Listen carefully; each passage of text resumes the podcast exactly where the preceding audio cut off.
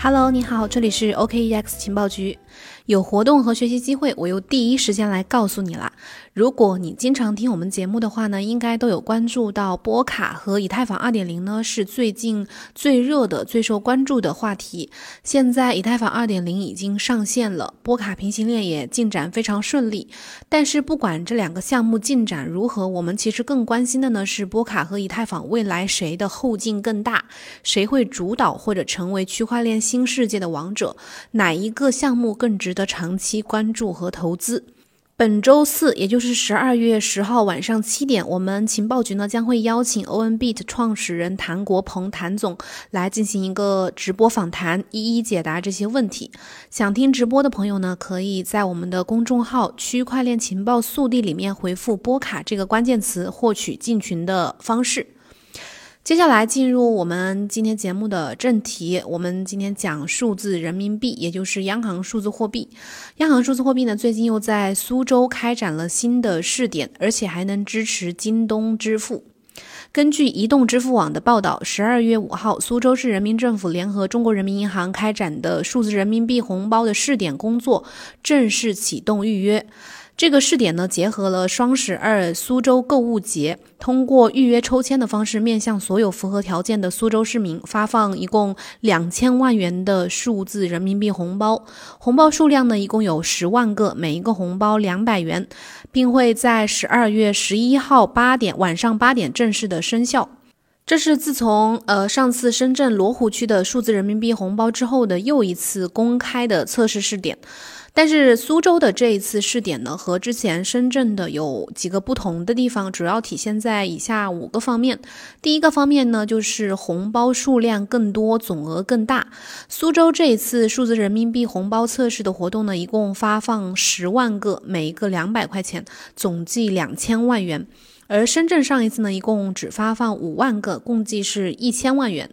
第二个方面就是可以进行线上消费。上一次深圳呢是只支持这个线下的指定商户消费，然后苏州这一次的数字人民币测试呢，除了可以在指定的线下商户进行消费之外，也可通过京东商城进行线上的消费。十二月十一号早上八点，中签的市民呢会收到短信的邀约，去下载注册数字人民币这个 A P P。 当天晚上八点，等到这个两百元数字人民币红包生效之后呢，就可以在京东 A P P 里面进行消费。具体的操作步骤，如果你想了解的话呢，可以看呃节目下面的文字版，去加主播的好友，我们会给你发操作的呃详细的操作截图教程。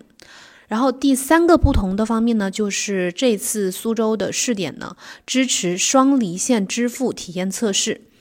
这次苏州呃数字人民币红包呢，将会从呃中签的参与抽签的客户当中呢，选取呃部分人员，大概是不到一千人吧，去参与体验这个离线支付的这个功能。离线支付呢，之前我们节目当中讲人民币的时候，讲数字人民币的时候有提过，就是呃可以在不联网的情况下，两个手机靠一下就能完成支付。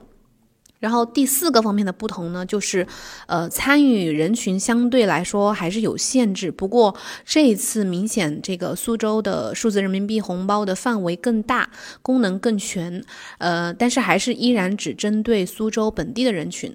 然后第五个方面就是呃，这次新增了两家银行机构，集齐了六大银行。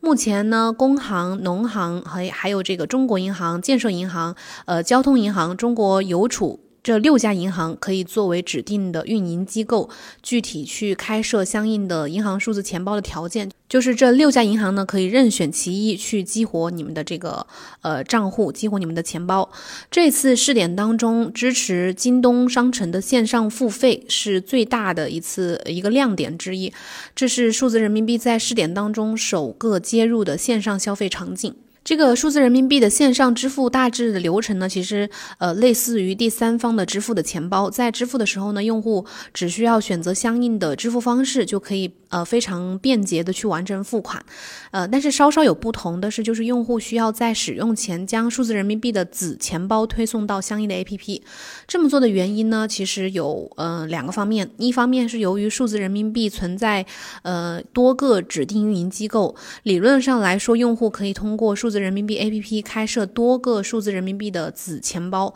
然后主动推送相应的子钱包呢，就呃方便用户直接调用相应的钱包来进行支付。未来功能完善以后呢，很可能会增加设置默认子钱包支付的这个选项。